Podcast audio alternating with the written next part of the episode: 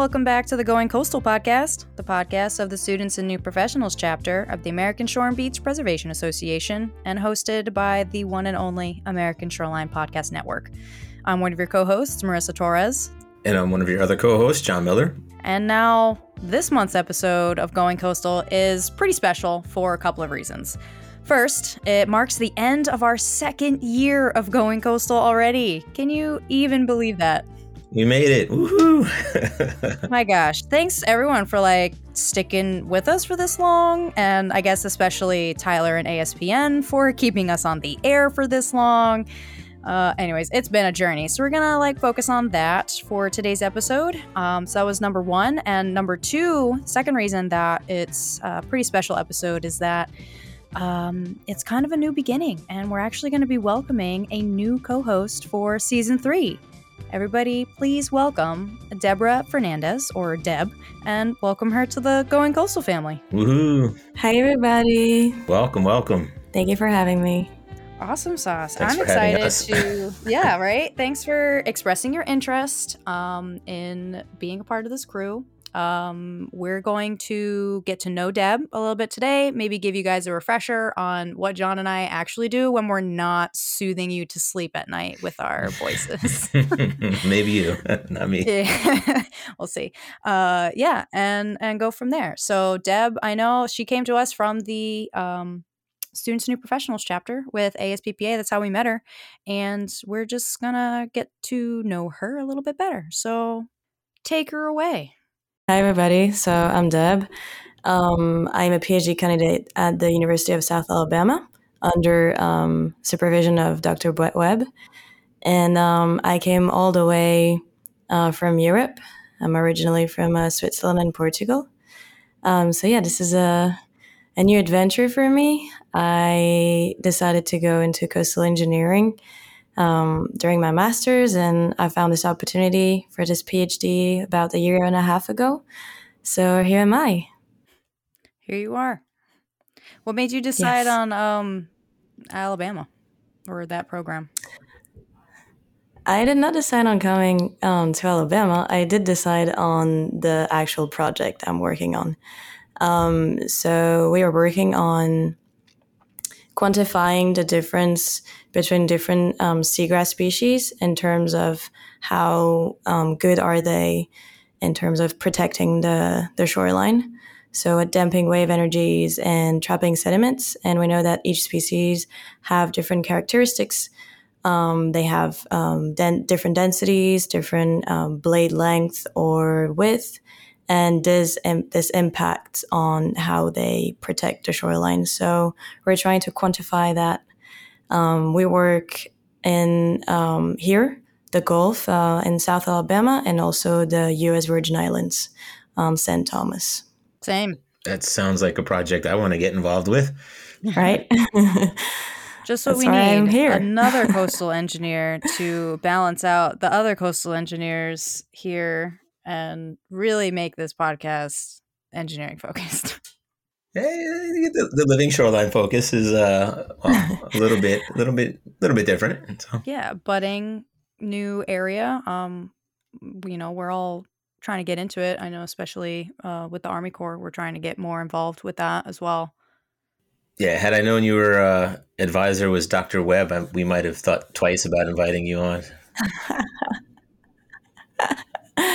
He's great. No, he- Uh, he i- he is he is great. I was it's a, we always we always kind of it seems like every other episode we say what a small world the the, the coastal realm is because it seems like everybody knows everybody. Gra- Brett and I were at grad school colleagues at UF, and so yeah, we know each other pretty well. There you go. um, but to come back on the coastal engineer um, topic, my background is very different though. I'm not an engineer yet. I don't have the title yet. Haven't finished my PhD yet. Um, so I have a bachelor in geology. So that's very different. Um, and I did that in Switzerland. Uh, and we were able to travel all around Europe during field trips. So, so that was really cool. And um, then I decided to do a master's in oceanography. So I have a more biological and ecological background too. And then I wanted to kind of combine both. And I feel that um, coastal engineer is a nice combination of both. Yeah, that sounds awesome. What do you like most Thank you. about like the geology and oceanography do, or programs? Um, when I studied geology, um, the study of volcanoes, it's called petrology, was really, really interesting. Super hard, but very, very interesting. So whenever I would um, visit a volcano, you kind of know uh, what kind of rocks are there, what kind of minerals are there, and it's like super fascinating. And um, in oceanography, well, we learned all about um, ecology. That was great. I learned a lot about seagrasses, and I thought that was really interesting. And during my um, during my master's, I also had the chance to have a coastal engineer class about sediment dynamics. And I thought that was it. I was like, okay, after that, I want to go into um, coastal engineering because after having like the ecological background and then seeing more the engineer side of what happens in the ocean, I thought that was like super cool if I could combine them. And that's why I love the project that I'm doing right now because it's a, a combination of both. It's so interesting. We always talk about how it's uh, because there's not a direct path, I guess, to typically a direct path to coastal engineering, or we all s- sort of get there in a different way. And it's kind of interesting to hear you talk about geology and oceanography. And, you know, myself, I took more of a direct path to coastal engineering and somehow avoided ever taking a class in geology or oceanography, which is just which is which is just crazy How because sad. it, it, it- no, it- honestly, it is because it's they're actually two things that I, you know, through the practice and through just learning, you know, as a professional, you learn a lot about those aspects um, that I wish I had had a chance to learn about more um, in school. But it's you know, it's it points to also to I think the the diversity of kind of what coastal professionals can do, right? So you have the rock background. I was I have a bunch of geology students, former geology students that we call them rock nerds, but We Yeah. kind of are. We lick rocks at some points. It's true. You say you lick rocks? We do. Those volcanic rocks? no, more um, sediment- sedimentary rocks. What does licking a rock tell you about that rock? It helps you see the minerals that are in it. But we don't like lick a rock that's just um, on the side of the road. Obviously, we we like break it first with our hammer, and then uh, we lick the inside. You can just spit on it or put HCl. Have different options. I, I have one of my students is a geolo- former undergrad geology uh, major and still travels around in her car with her rock hammer just in case she ever comes across an interesting rock on the side of the road. yeah, I do believe that. I thought about uh, bringing my hammer here to Alabama. I did. just don't try. To, did you try to get on? A, don't try to get on a plane with it though. You might. Yeah, exactly. Uh, it's as, uh, uh, that's that's very cool. And so you're so you're, you said you're so you're obviously an international you know student, and you have a, a diverse background, Portugal, uh, by way of Switzerland. So how it how you know what what is it like? I guess what is coastal? What is it, are does coast the coastal profession exist in those areas? Like what you know? Yeah, um, obviously not really in Switzerland because we don't have any seas or, or any ocean. We do have lakes. Um, but in Portugal, yeah, I mean, half of Portugal, half of its coast is um, a coastline, half of its borders. So um, they're big into um, coastal engineering. I did work for six months in a coastal engineer um, company before uh, coming here. So yeah, and they're they're really big. Um, their coastline is mostly uh, rocky and it's eroding really fast. So um, they have different types of issues because, for example, here in Alabama, it's more like um, beaches everywhere. It's very uh, sandy. So it's just different ways of approaching um, coastal erosion. You ever go surfing in Portugal on those big waves? Yeah. Yes. What was that like? Yeah. it's amazing because you can surf all year long. Like there are not really like season. Obviously, the waves are going to be um, smaller and smoother um, during the summer, but yeah, we can still have decent waves in the summer. So it's pretty cool.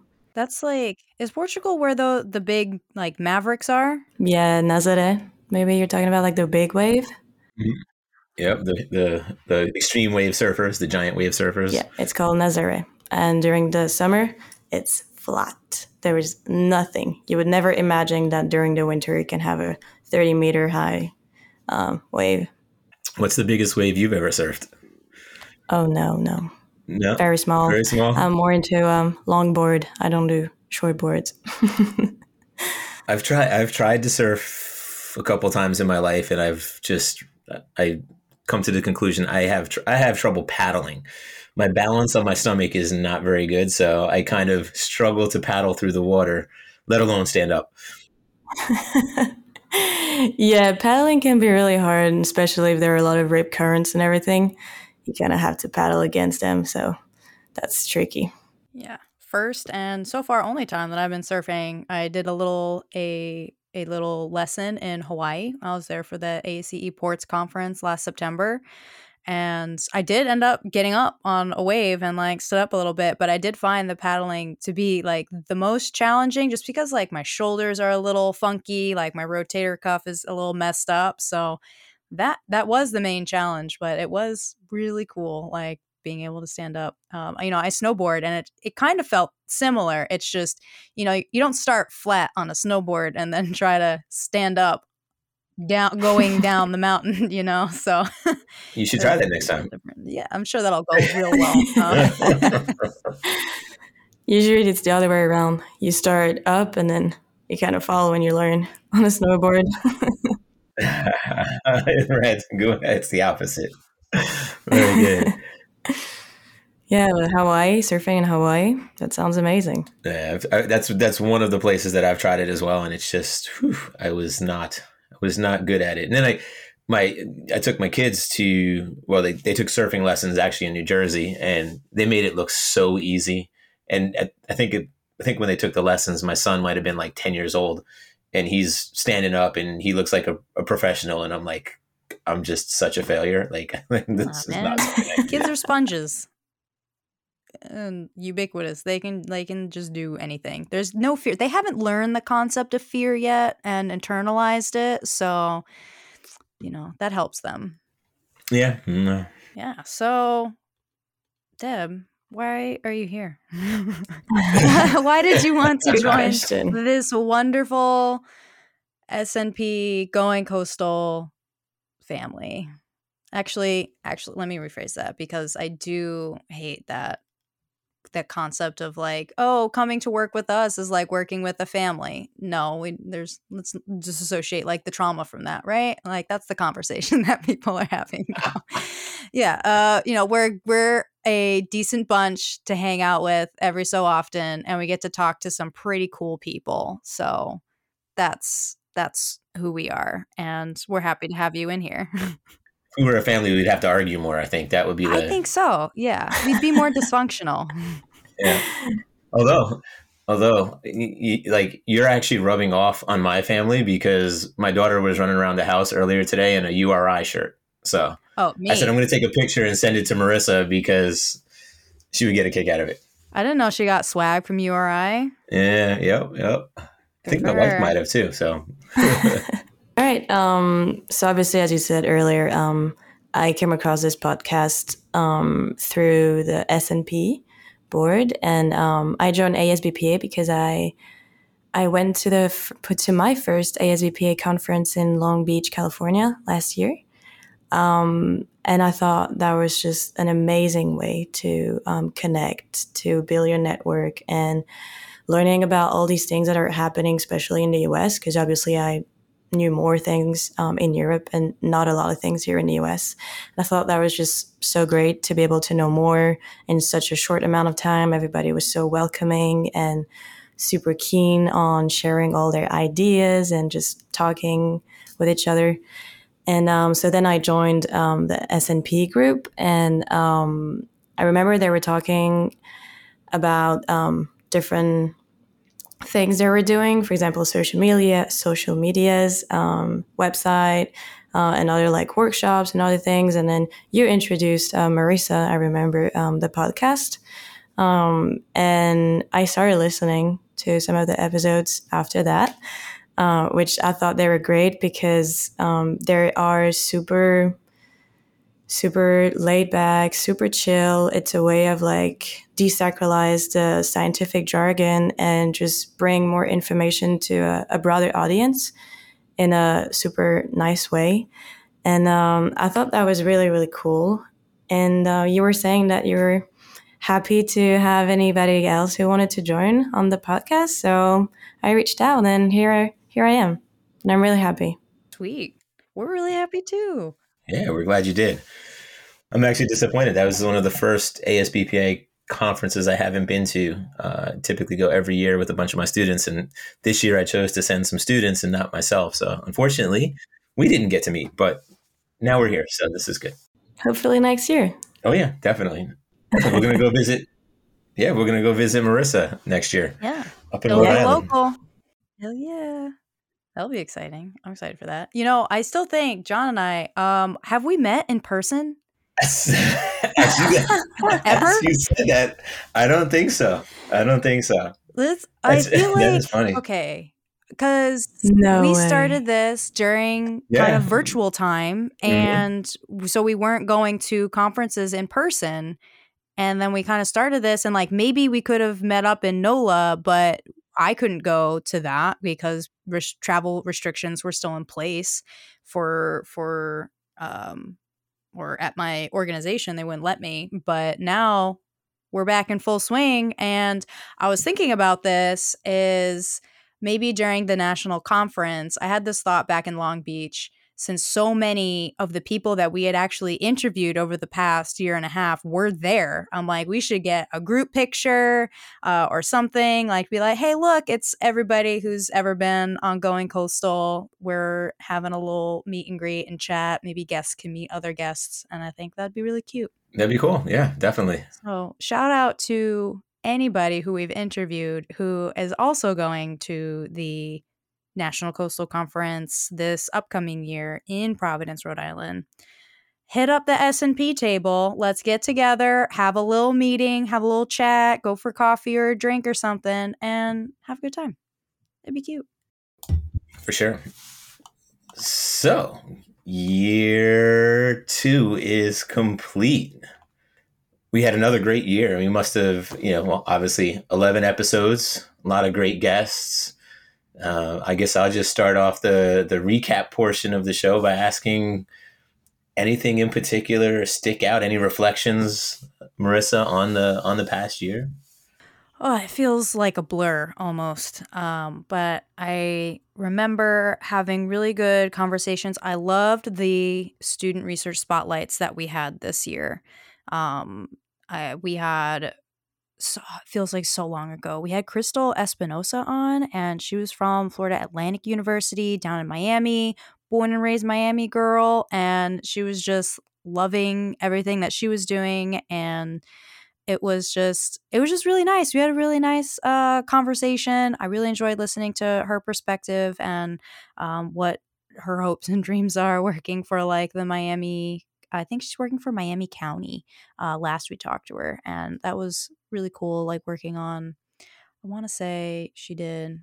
I know I should probably like I could look this up or know this, but I think she was working on like um, pollution type things, like a pollution study and like tracking um, trash like that's washed up on the coast and like the mangroves and things and doing like remediation efforts and like stuff like that, uh, which is super important. Um, the student research spotlight we had with um, our ASBPA student award winners. That was new for us this mm-hmm. year. That was pretty sweet. Yeah. We can keep that going uh, year to year.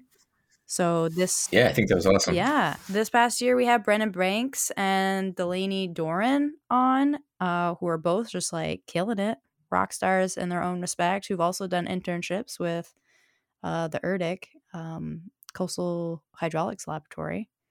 Too many, too many Corps folks. We can't have too many Corps folks. I know, right? We pick and choose. We did have like a bunch back to back because right after that we did have Matt Millay on to talk about mentorship. So we're, we're sprinkling in sprinkling Erdic people in between all of the Stevens folks that we've interviewed over the past two years. See, we have to. So we're gonna have to make. So it, it, what happens? What happens if Deb applies for one of the ASBPA student awards and she gets it? Does she interview herself? You know, there are two student award winners every year, but we can we can make sure that you're hosting that particular episode. How great. That'd be cool. Yeah. you know, I, I would tend to agree, Marissa, that you know the you know the, for me the you know as a professor the the student research spotlights always have like a special special spot for me. Um, it's always great to hear about you know the, the really the, the young professionals, the young students and young professionals, right? Um, so I I really enjoyed speaking with Chris Lehman, who has joined us all the way from literally the other side of the world uh, in Australia. That was crazy. I, I it was uh, you know, and just another as as we're giving out plugs for conferences, as Deb mentioned how she joined us or came to, to know know about us through the conference. Um, Chris was somebody that I had met at the uh, ICCE conference in Australia, um, which uh, you know it turned out to to be a great place to kind of try to bring in a student and talk a little bit about research, but you know research going on overseas and talk about some of the similarities and differences between you know, being a student uh, in Australia versus being a student in the U.S. And so I thought that was um, just a really interesting. Plus, you know, who, who, you you can't deny the Australian accent is pretty sweet. So that just brings something to the show anyway. Hmm, bringing diversity. Yes. that was that was pretty cool. We had like not only Chris, but we had Montana Denton come in. She wasn't for student research spotlight, but her focus was more on communicating policy issues through environmental journalism. Um, so she kind of like came in through the um, came into the coastal field through journalism through a different medium and was like really interested in communicating just the science i get like like deb was saying how we try to do it here we're breaking things down into pieces that are more readily digestible by the public uh, breaking down these complex topics and communicating them um, effectively but she she also joined us from new zealand. So we had two back to back new jersey australia uh, new jersey new zealand and australia guests back to back that was crazy. Uh, we're really we're branching out guys. We're an international podcast now really. Uh, yeah they, they, they, those episodes are i think the most challenging part of those episodes is just trying to get the timing right. I said, well, we're going to record Eastern time. What is that in New Zealand? What is that in Australia? Trying to coordinate all that uh, that's that's that's a task in and of itself. The, I you know the, the time zones in, in the U.S. is is hard enough, let alone uh, when you're dealing with overseas and uh, you know almost a full uh, full twelve hour difference in in time. So yeah, really limits your window. So those those were our student research spotlights for this past year. Um, Jon, what were some of your favorites? Well, outside of um, outside of the student research spotlights. Um, Hmm, good question. Uh, I did. I mean, I I enjoyed learning about all the different aspects. Um, you know, I would say, uh, you know, I enjoyed I, I enjoyed the Hawaii Sea Grant focused episode. Um, you know, I think that, and this kind of relates to a little bit to what Montana talked about, right? And the ability to communicate um, science and in her case through some journalistic activities, but in Sea Grant's case, um, just education and outreach and the importance that plays in, you know, forming coastal policy, um, just generating or creating a, an informed public about, you know, the importance of the oceans. And, um, you know, I, I always, I always enjoy learning about Hawaii in, in particular, just because the ocean plays such a, you know, important role and such a special part of the culture. So whenever you're learning about that, it's it's uh, the you know the amount of respect that's given to sort of the ocean and a lot of the environmental issues. Um, I'm always a, a, little bit jealous uh, about that, and say, how do we get that level of interest, and how do we how do we translate that and, and make people more aware uh, of the importance of the ocean and the coast and all the other all the issues that we that we deal with. Um, so it was it was interesting to talk to uh, the Sea Grant folks from Hawaii that would uh, Brad and Amy. That was pretty cool.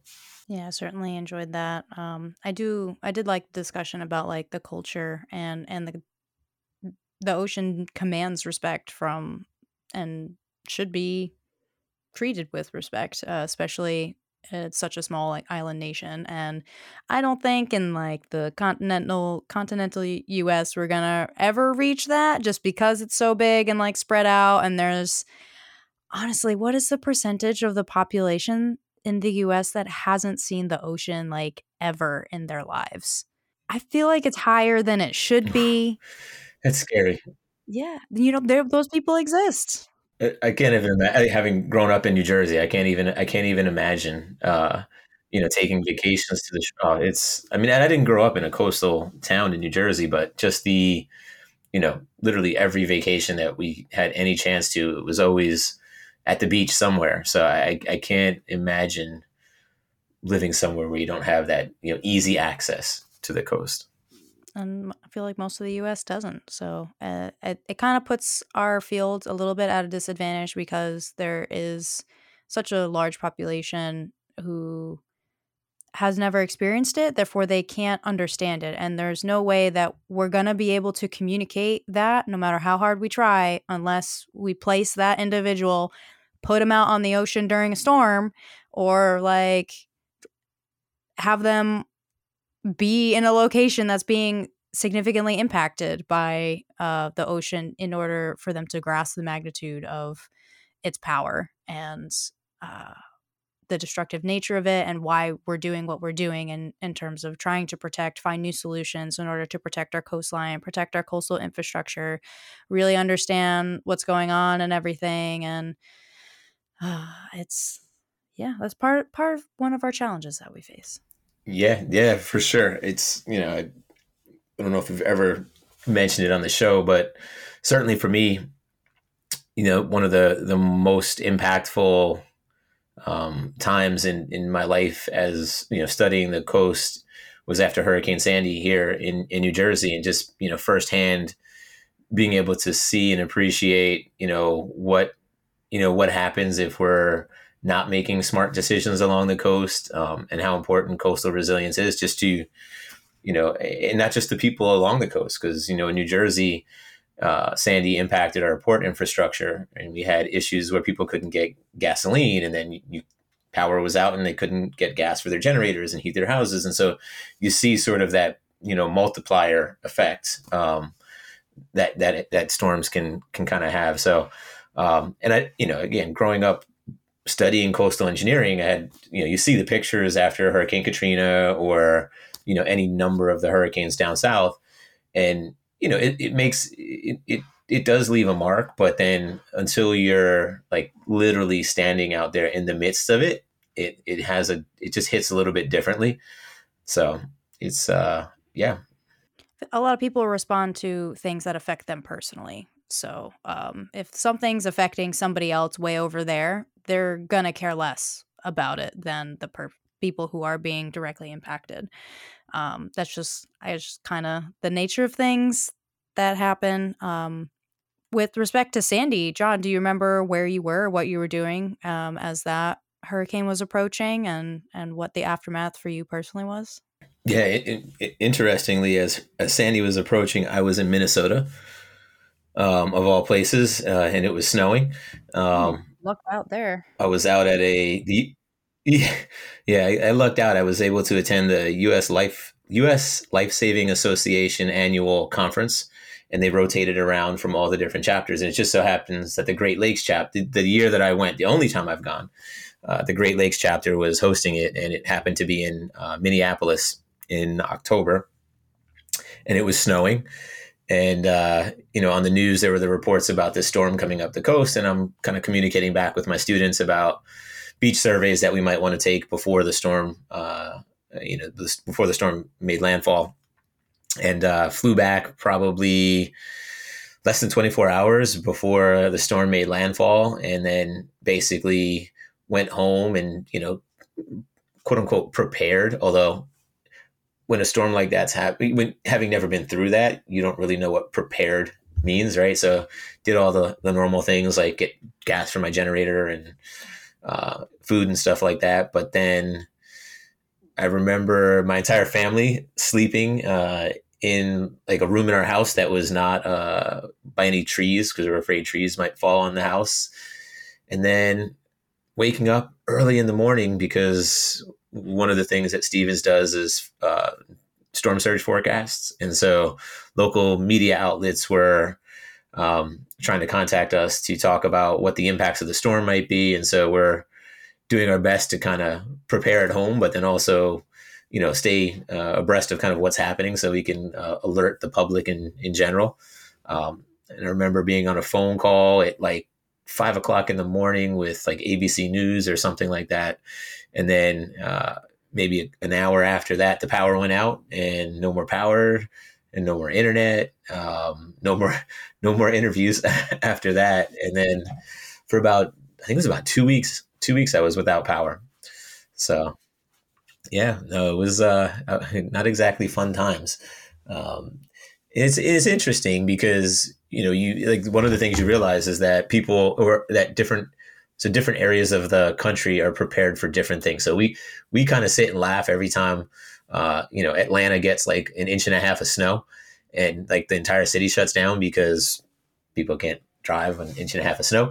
Um, but you know they're not prepared for that, whereas we are in the Northeast. But then you know vice versa, right? After a storm like Sandy, you know the uh, communities down south generally bounce back faster. Um, they're just more uh, they have more plans in place. Um, they uh, first of all they they just generally tend to be more resilient. I think, um, and it's a lesson that we learned sort of the hard way. And, but like anything else, I think it's it's interesting because you you uh, you learn from it, and so I think a lot of the stuff that you know we've seen in the Northeast and some of its Corps of Engineers stuff, like the the NAC study and um, North Atlantic Coast Comprehensive Study and, and other things. Um, uh, you know, it's an opportunity to learn and just uh, become more resilient. So, and I'm just going to lay in a plug. Uh, there will be an issue of Shore and Beach that focuses on Sandy 10 years later, uh, for which I'm a, I'm a guest editor. Um, and that should be coming out, mm, I believe, in the fall. I think that's going to be the fall issue of Shore and Beach. So, if you're interested in Hurricane Sandy um, and how things may have how things have changed um, since Sandy, stay alert for that. Deb, have you ever like experienced a a hurricane firsthand or any severe natural disaster? I have not, not since I arrived here. We we haven't had we have like big thunderstorms, but that's pretty much about it. Are you and Brett ready for this hurricane season? Dauphin Island. Yeah, yeah. I'm. I kind of. I, I don't want to say I hope. Obviously not, but it would be great to have like a, to be able to like work on a storm and have data before and after, and really work on it to really know if um yeah those seagrass can really really be be um, impactful even when the even when the the water height um, gets um, higher because of hurricanes and things like that. So because of the big wave like storm surge. So it would be really interesting. Uh, but if we if we don't, it's okay. We can work with other types of data. Mm-hmm. I'm sure the Virgin Islands will get something this season. They yeah. always do over there. Yeah, they had one um, not too long ago. Have you have you had a chance to get to the Virgin Islands yet, or no? Uh, tough uh, subject. No, no, I have not. Uh. Sensitive topic. We're trying Finger, to, yeah. but fingers crossed. I will go. Hopefully, um, this year, um, at the end of this year, or maybe um, just at the end of this semester. We'll see. So don't don't feel bad. I, I did a, actually did a, a Fulbright during my PhD, and I was actually in Australia and the entire group had a project in a, a little island um, near Fiji. I think it was called Manihiki. Uh, and they would they went over there twice while I was there, but because I was international and it, it didn't work, I was unable to go. And I was so so jealous. I was so close, and I was right there. And they were they came back with these just amazing, breathtaking pictures, and they're doing field work out in like uh, you know an atoll in the Pacific Ocean, and it was just like ah, I'm so close to being able to to do this, but I can't. It's like driving me crazy. So hopefully you'll get to the Virgin Islands. yeah, hopefully, hundred percent. That's a trip. My goodness. so what about Marissa? What about any of the professional development uh, series stick out to you? Uh, well, I do have to default to my own mentor being on the show. So, yeah, uh, I thought the mentorship episode. Marissa's looking for a raise. Hey, he doesn't control that, but you know, if anybody else is listening, that does. I'm just saying. Um, the the mentorship episode was probably one of my favorites. I think it it kind of um, we kind of had like a light bulb moment when we were thinking about what other professional development topic should we cover, and this one was just like, oh, like why haven't we thought of this sooner? Like mentorship is so important through every phase of your life, whether it's personal, professional. Um, I wish I started with mentorship sooner. I wish it was more readily accessible or even encouraged uh, through undergrad and grad school for sure. And um, I really enjoyed having that conversation um, with Matt, and he's been a wonderful uh, mentor to me um, as in during in, during my career. And I guess shout out to him. He's actually on a developmental assignment, doing some uh, more awesome stuff at a much higher level than uh, in, in, the army than than we are now. So kudos from him. He's doing what he needs to do uh, and growing and doing his own professional development. So um, take that as a um, not sign of encouragement. I don't know what the word. I had this happen last Inspiration. too. Inspiration. Thank you. See. All right, she passed the test. She got. uh She. Deb reminded me of the word that I was looking for. She passed. We can. We can keep her that's part of it. You have to be able to read Marissa's mind. That's that's part of the. Uh, I, this happens more frequently than right, I admit would like to admit. I'm gonna have to stumble over a word later and see if it works. If Deb can pick up my word as well. It doesn't work. Mm. it doesn't work if it's inten- intentional. I'm being tested, huh? Uh, yeah, I, I, I think Marissa, I agree. The the mentorship episode was one of my favorite in that professional development series too, and obviously it jives with one of the initiatives uh, of the ASBPA Student and New Professionals chapter, and which I'm sure we'll talk about a little bit more later. Um, so that was certainly one of my favorites. I also thought, you know, I, you know, the other t- the other two professional development episodes, publications and uh, the importance of publication and uh, and why am I blanking? All right, uh, that, that finish my thought. no, the the professional credentials. Yeah, that was that that was the other one. I thought that was those were both very useful um, and very interesting as well. We got to talk to a number of uh, really interesting people, and including a, a professional uh, PE diver, which is a, a, very just in general, it's a it's a it's a very rare profession. Um, but I guess maybe even more interesting is that we spoke to um, Mariana, who was is a female PE diver, which is you know even more rare. So it was kind of cool to talk to her uh, about some of her experiences. Um, uh, you know, the, the, I felt bad for I think Chris was the other guest that day, and you know he's talking about the professional engineering licensure and the COPRI uh, diplomat um, designation, and Marissa just kind of, or sorry, Mariana just kind of blows him away with the, uh, uh, oh yeah, I'm a I'm a certified PE diver. So that was that was kind of cool to hear about that profession too. Both required a lot of dedication and hard work. So yeah, for sure. So where do we go from here now, Marissa? What's next?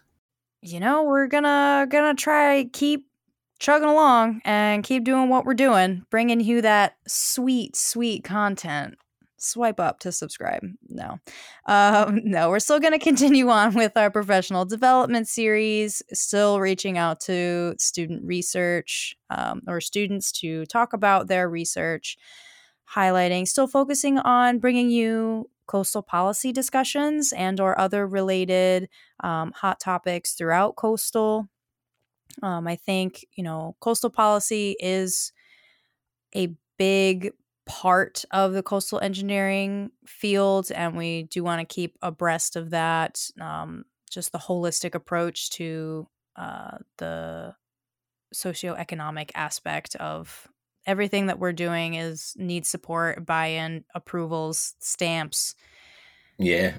citizen scientists. So Yeah, no, I, I think you know w- one of the things that I would like to talk a little, or to to one of the policy issues that I would like to to talk about maybe in the coming year has to do with offshore wind or and competition for you know resources. So it, it's it's you know I've been at a couple meetings recently, and some of it came came came out at the ASBPA Coastal Summit actually. Um, you know the eh, offshore wind industry is sort of um, exploding uh, right now, and it's you know there are a number of sort of challenges and conflicts that come up, and um, you know issues with offshore borrow areas for beach nourishment and how those might be impacted. Um, there's obviously all of the marine mammal um, related potential related issues. There's potential conflicts with shipping. Um, so trying to figure out how all of these sort of diverse uses kind of can work together and, and sort of you know balance um, is something that I'm kind of interested in. I don't know enough about, so it would be some. It would be for me. It would be really cool if we were able to bring somebody in that can uh, maybe talk about some of the issues that are that are being faced as as offshore wind kind of starts to take off. yeah, that sounds great. I'm happy to learn more. I did. Fun fact: I did get to go out on a boat and see the Block Island Wind Farm up close um, before I left uh, my master's program. So that was pretty cool. Yeah, no, that'd be cool.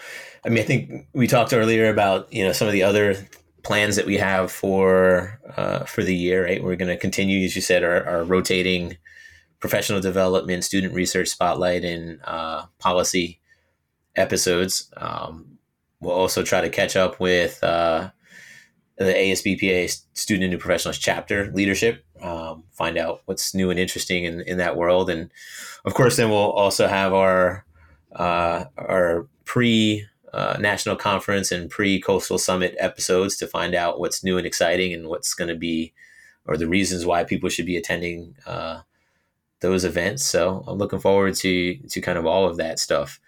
Um, Deb, is there anything that you're particularly interested in? So we're we're we're, we're very actually excited. Um, you know, Marissa and I have done this for quite some time, and you know we have our uh, maybe particular biases in terms of guests and topics and things like that. So we're proud to we're happy to welcome you.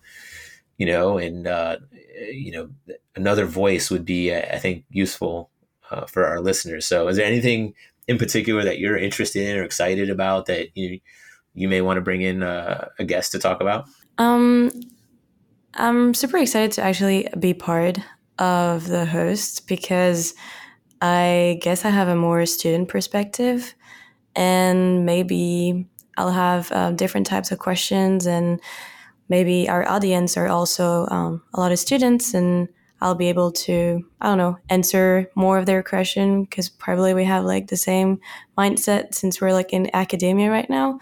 So I'm happy to uh, broaden that in in that aspect, and um, just to learn more in general. I would love um, yeah, as you were talking about the um, um, offshore wind farms, just to broaden a bit um, some of the topics, but they were still related to um, to to the shorelines and to the coast. So I think that's super interesting, and I'm really excited about that. And you also did those those um, sessions with people from Australia or New Zealand, and just yeah, um, broaden in terms of like the geographic location of um, the host and uh, what we're talking about. Maybe compare some countries to um, other countries. Different, um, you know, the policies are different all around the world, but we're trying to do the same. We're trying to still protect our shoreline. So, also that would be um, very interesting to learn more about. So, Marissa, one thing that we uh, you know, one question that we asked last year, and I'm going to ask it again: Is there somebody that you would like to interview, most like to interview in the coming year?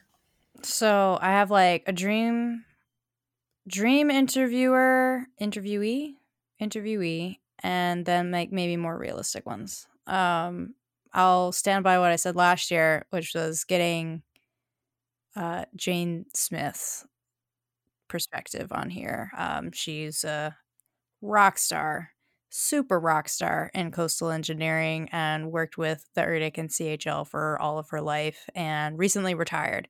So, but she's still like heavily involved. She can't stay away. This is, she loves her work. She loves what she does. She loves the topic. And I would love to um, maybe have her on the show to get her perspective. Could be part of the professional development series, for example. Um, but I think realistically, if uh, you know, we, we would get her if the stars aligned. Uh, I think realistically, um, I'm wondering if we can get um, maybe professors on as well as students to talk about the research. Uh, I don't. Mm, I don't know. You have me. I'm just kind of like shooting from the hip here, um, but it's I'm I'm open to all possibilities here. Is there someone in particular that you'd like to come onto the show? Ooh, that's a good question. Um, so first of all, I'm very supportive of uh, uh, having Jane on the show. I think you know, just I think we might have talked about it last year too. I, I just think in terms of sort of an I want to say an iconic uh, coastal engineer, but somebody who's a trailblazer. Um, you know, I 100% behind that, and I I could be wrong, but I think somebody told me that she took a position at the University of Florida in her retirement. So, as a former Gator, I am 100% behind having more Gators on the show. So Go Gators. If that's the if that's the case, then yeah, by all means. And I think we, I, I don't see any reason why we can't make. I don't think that's an unrealistic. I think we should uh we should make some inquiries and, and try to get her on. I think there's, you know, the amount of um, you know, information that that, that she has, um, and she's always so generous, you know, with her time. Um, that you know, I think that that would be a great a great person to have on the show. Um, you know, I think you know for me, and I don't know. You know, I like the, I like having the sort of the diverse perspectives. All right, so you know, I, I like the fact that we try to rotate between coastal policy, coastal science, engineering. Um, you know, I, I like that. Um, I don't know if I have. I don't know if I have a specific person. Um, other than just trying to make sure that we're kind of representing, you know, uh, just kind of the range of what we do um, in coastal. Um, maybe we should think about, you know, reaching out to be joked around about the middle of the country, but um, maybe somebody who's dealing more with uh, potentially Great Lakes kind of issues. because um, I know it's sort of the forgotten coast. Everybody focuses on uh, you know, on the uh, on the uh, you know ocean coastlines. Um, I'd actually be interested, and maybe this is something that you know Deb can help us with. We, you know, reaching out potentially to um, somebody in the West Indies, perhaps. Um, uh, I know there's a, a, a, professor, sorry, Virgin Islands. Uh, I was thinking West Indies because there's a, a professor from the University of West Indies that might be might be coming to Stevens to do some work that I think it would be really fascinating just to kind of get an understanding of coastal engineering profession, um, you know, somewhere not in the United States, but you know, near the United States, but not not in the United States. Um, so I think it would just be an interesting um, perspective maybe to have. So maybe it's the Virgin Islands, maybe it's the West Indies. Um, you know, uh, that would be kind of cool for me. Um, yeah, the students. I'm just trying to think. Uh, you know, uh, any specific person.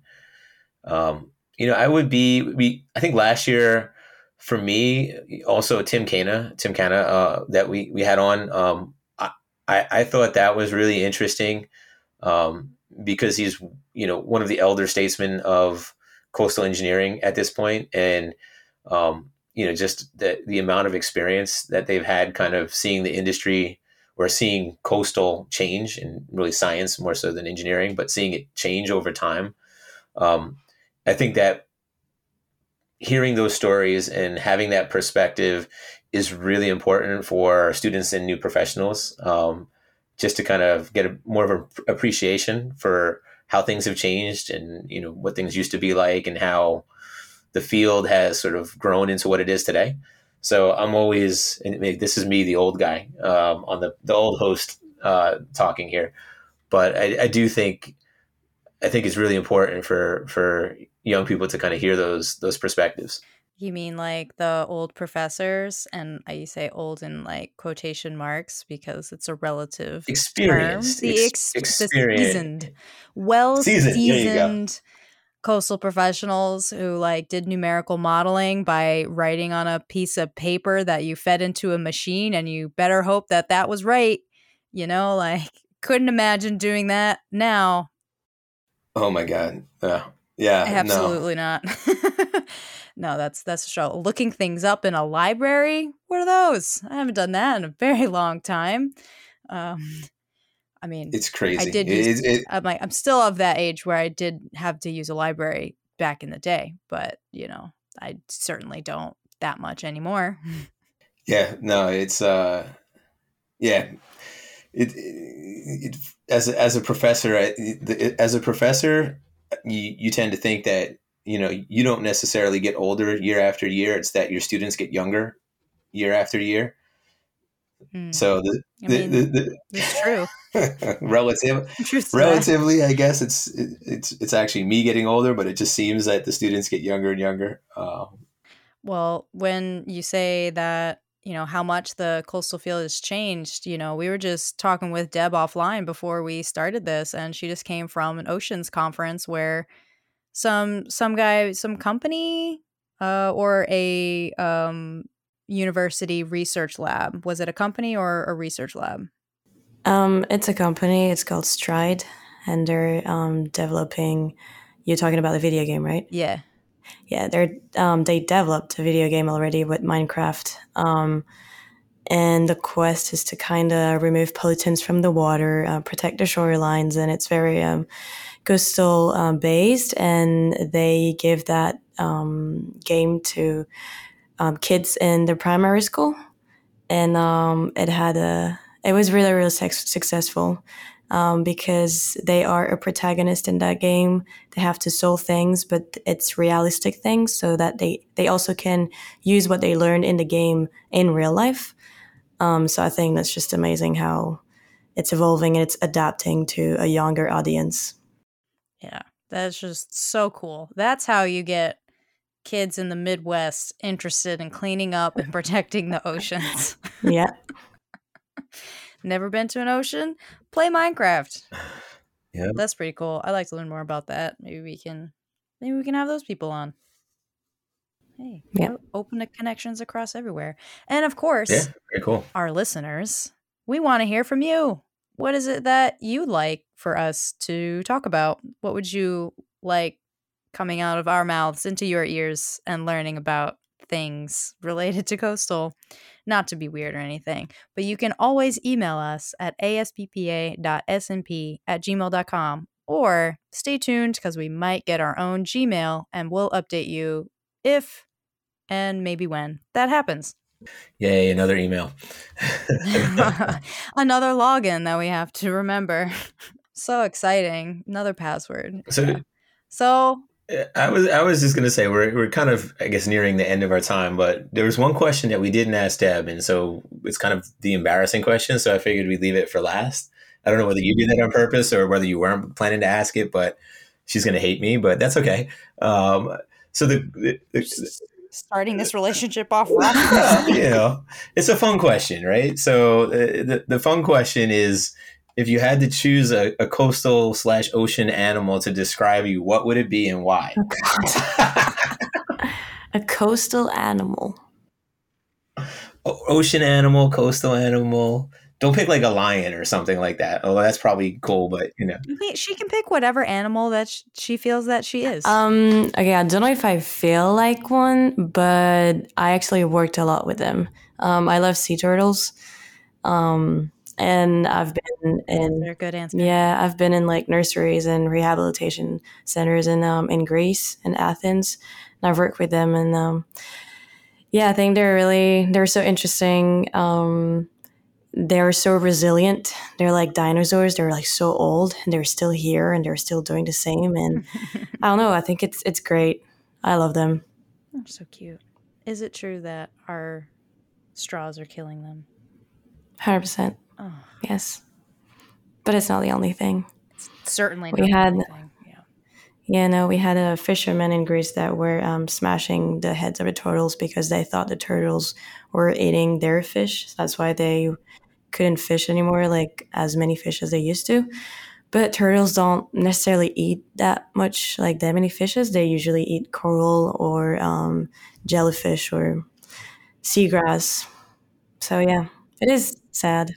I feel like that was also a problem in like Hawaii too, right? They were like murdering some predator unnecessarily because Yeah. they thought it was interrupting their network, their food network. And like I get it, but also yeah, that's rough. Well, I certainly don't want to end this on a sad They note, are great, so- something creatures, though. happier. totally, dude. You're gonna rip it, roll it, and punch it. Go down the east, the EAC, dude. Um, I think we'll follow Finding Nemo right now if we really wanted to, but I don't think anybody wants that. So, yeah, you know, that's that. We're gonna call that a wrap on our uh, Woohoo! 24th episode. It's wow. Year two, it's done. things. We're Yeah. moving on to season three. Welcome, Deb. Yes, so excited. So, thank you all for joining us today. Thank you, Deb, for joining us as the team. Uh, and we look forward to see what's to come. So, thanks for listening. And as always, um, you can find information about the SNP chapter and ASBPA students and new professionals. Uh, we have a Facebook group. You can get to us from the asbpa.org website.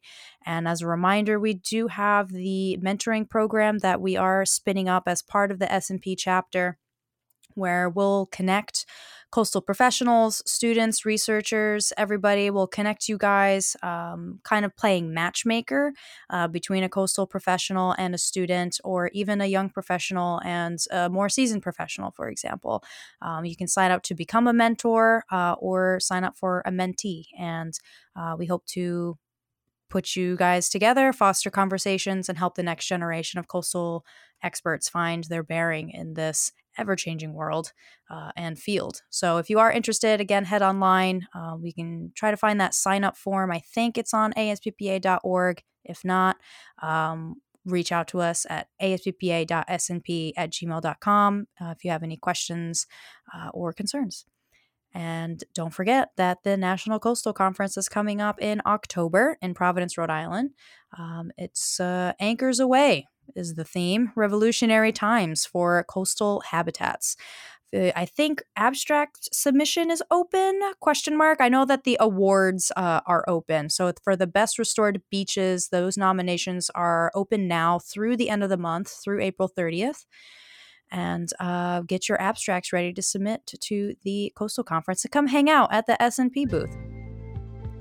Last but not least, do you enjoy listening to this podcast? Do you think your company would enjoy having their message broadcast out to all of our national and international listeners of Going Coastal? Supporting us while align, aligning your brands with the ASBPA Students and New Professionals chapter We'll customize a sponsorship package for you and your company to deliver on your marketing goals and connect with the next generation of coastal professionals. So, share your story in top coastal and ocean podcasts as well as on Coastal News Today. And if you're interested in becoming a sponsor, feel free to contact our producer, Tyler Buckingham, at tyler at coastalnewstoday.com or go to coastalnewstoday.com slash advertising. Thanks.